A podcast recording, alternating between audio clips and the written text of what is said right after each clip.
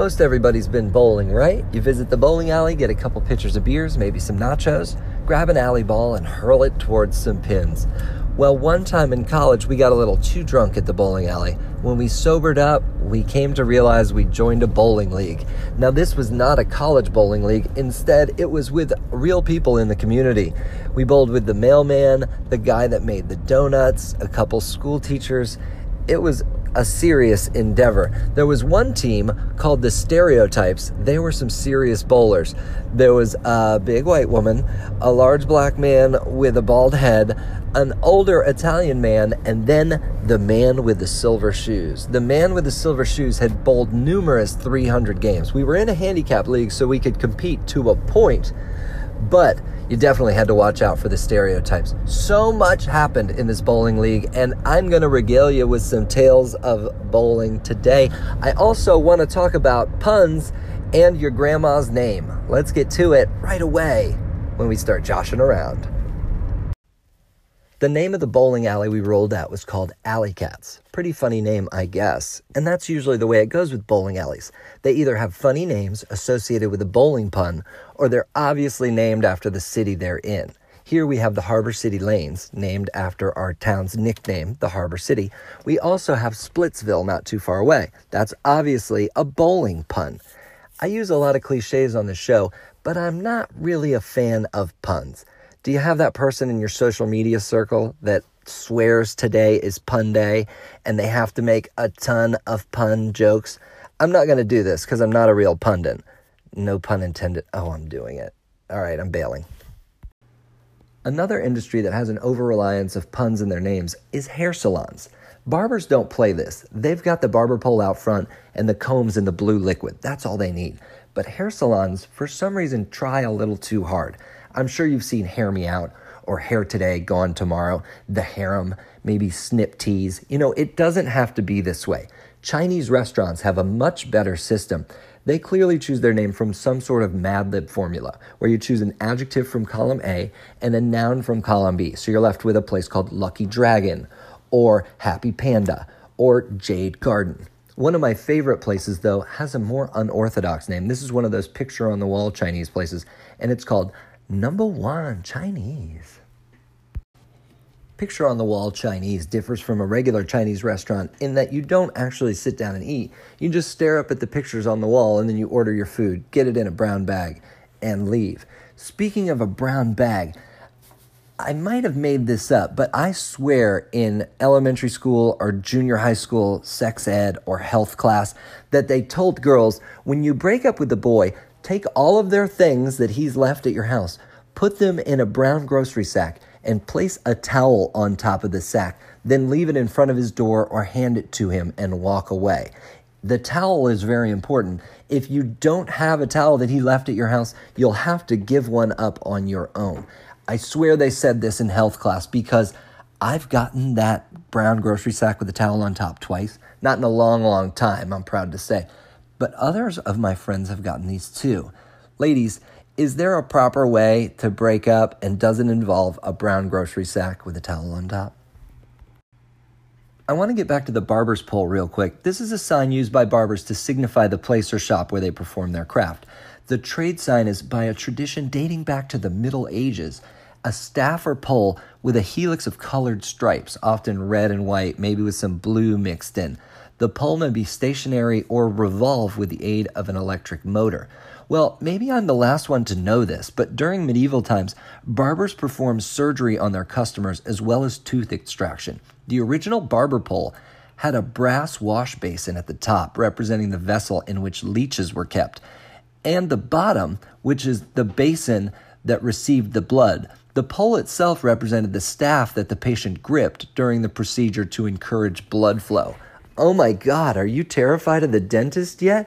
Let's all go to the barber and thank our lucky stars that we're not having major surgery. Instead, we're just getting our ears lowered. A surefire secret to success is practice and repetition. So every Sunday, just by showing up at the bowling alley, we got better and better. Because we were in a handicap league, as we got better, our team advanced in the standings. Another way to get better at bowling and life is to reduce the variables. For us, this was to stop using alley balls. I wandered in a Kmart. Do you still have Kmarts? We don't, but this was a long time ago. And I bought my first bowling ball. As I got better at bowling, I bought a better ball, but it really didn't matter as much as that first one because getting rid of the variable of changing balls each and every time made me a better bowler, and it can make you better at whatever you're trying to excel in. Also, get yourself some bowling shoes. You're a grown adult. You don't need to be renting shoes, even if you only bowl once a year. Come on. Don't put your feet in other people's shoes, no matter how much spray they spray. That said, do you think a vagabond ever goes to the bowling alley to rent a pair of shoes just to have a nice clean pair to wear? We welcome interactions on Joshing Around. Please call in, leave a message, visit us on Twitter or Instagram at MLB Realtor. We did get a call in over the weekend that proves you don't always have to be positive or upbeat when you call into the show. This was in reference to a topic about the name Caleb Listener discretion is advised. Oh, you poor thing. You were a gifted student? That was your disability? That sounds fucking horrid. I'm so sorry that you had to go through that. So, hey, um, are you sure that Caleb uh, that didn't stem from something else. I mean, uh, I don't know. I, I feel like Caleb was another uh, mentally handicapped. Oh, nope. That was Corky.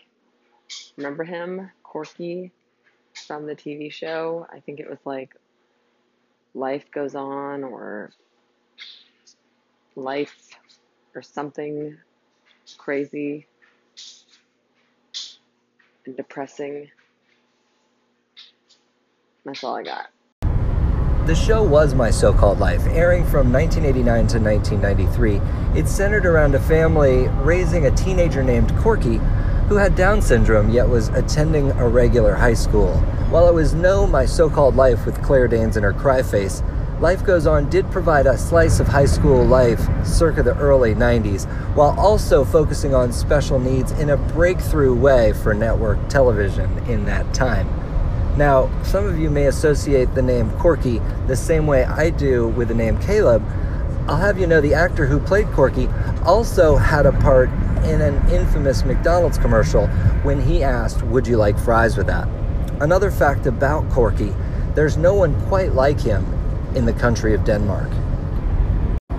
We've nearly reached the seventh inning stretch of this episode. Before we get there, though, I want to ask you do you know your grandma's name? I was at a baseball game over the weekend. A kid won a contest on the Jumbotron with the help of his grandma, and they asked him, What's your grandmother's name? He looked right at the camera and said, I don't know. Of course, he doesn't know. To him, his grandmother's name is Grandma, but you're old enough to know better. My grandma's names were Pauline and Leela because I'm old enough to have grandmas born around the turn of the last century. What about you? What's your grandmother's name? And I'm not just asking to try and steal your internet secret questions. With that said, hop up out of your chair, even if you're in the car, lift up, and let's stretch out before we get to the end of this episode.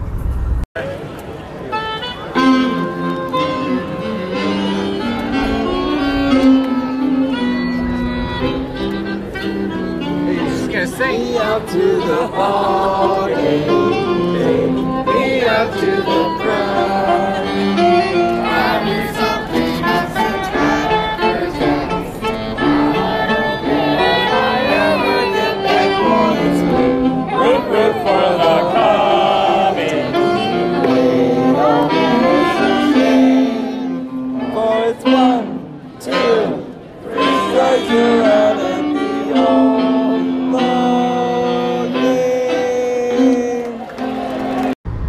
One day we pulled up to the bowling alley for league night and someone had drove right into it. I mean it, their car went up over the parking curb and through the aluminum siding shed that was the bowling alley. They don't build them like they used to.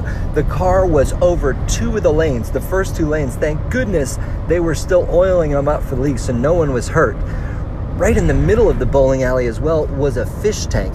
Now, after seeing the destruction the car caused, I always wanted to do my own bit of destruction. If ever all hell broke loose, there was a melee, a riot, or I bowled a 300 game, my plan was to spike my bowling ball right in the middle of that fish tank and then just haul ass out of there and never show up at the alley cats again. This has nothing to do with puns, but I want to give a shout out to Punchy, the Hawaiian Tropic mascot. Hawaiian Tropic, a delicious fruit punch drink that's a little too sweet for me. To combat that, I mix it with some ginger ale. You may have to buy two 20 ounces at the convenience store. Go ahead and spring for the ice cup as well. Mix them together, and oh, a refreshing blend, something you might get at the malt shop. Yeah, tell them some soda jerk sent you. And with that in mind, this is going to turn out to be a Disney themed week because guess who's going on vacation? It's got two thumbs pointing at this guy. Well, anyways, it's me. A tip about going to Disney's Epcot Center skip the Starbucks and go right to the Coca Cola Cool Zone. They're giving out free fountain drinks from around the world. They're all deliciously okay. The ginger ale from Italy is called Beverly. It'll make you burp like you're with Charlie and his grandpa in the chocolate factory. I've been telling a joke about getting that Magic Johnson for years and it's never really stuck.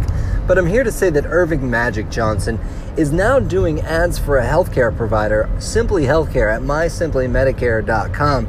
I guess it makes sense because it's a marvel of medicine, especially to seniors, but is that the right thing? I was okay with movie theaters, and sure, he should own part of the Lakers, but healthcare? I just wanted to say I love all your segments today. Amazing. I love the fun facts, especially the barber thing. And uh yeah, man. Hey, oh, and the the baseball, you know, theme song.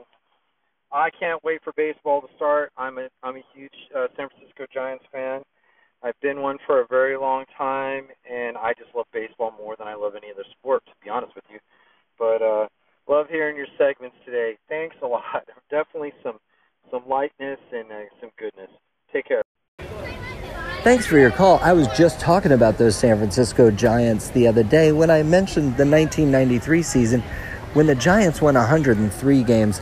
Lament for Giants fans everywhere, though. The Braves won 104 and won the NL West. That's right, the Atlanta Braves used to be in the National League West. And that's a baseball fact from just a bit outside. Speaking of statistics, I mentioned on a previous episode that my high bowling score is 224, and that's just not true. My high score is a 222. It was another member of Josh's team that threw a 224, and after he did, he rode a man named Head all the way around the Alley Cats bowling lanes. And just like that, we've reached the 10th frame of this mixed metaphor of an episode. I thank you for sticking with us, where I tried not to tell too many puns here on this hot Florida pun day. We did talk about bowling extensively, and I threw you a curveball with some baseball talk. Please remember your grandma's name now, always, and forever. And I'll see you the next time when we start joshing around.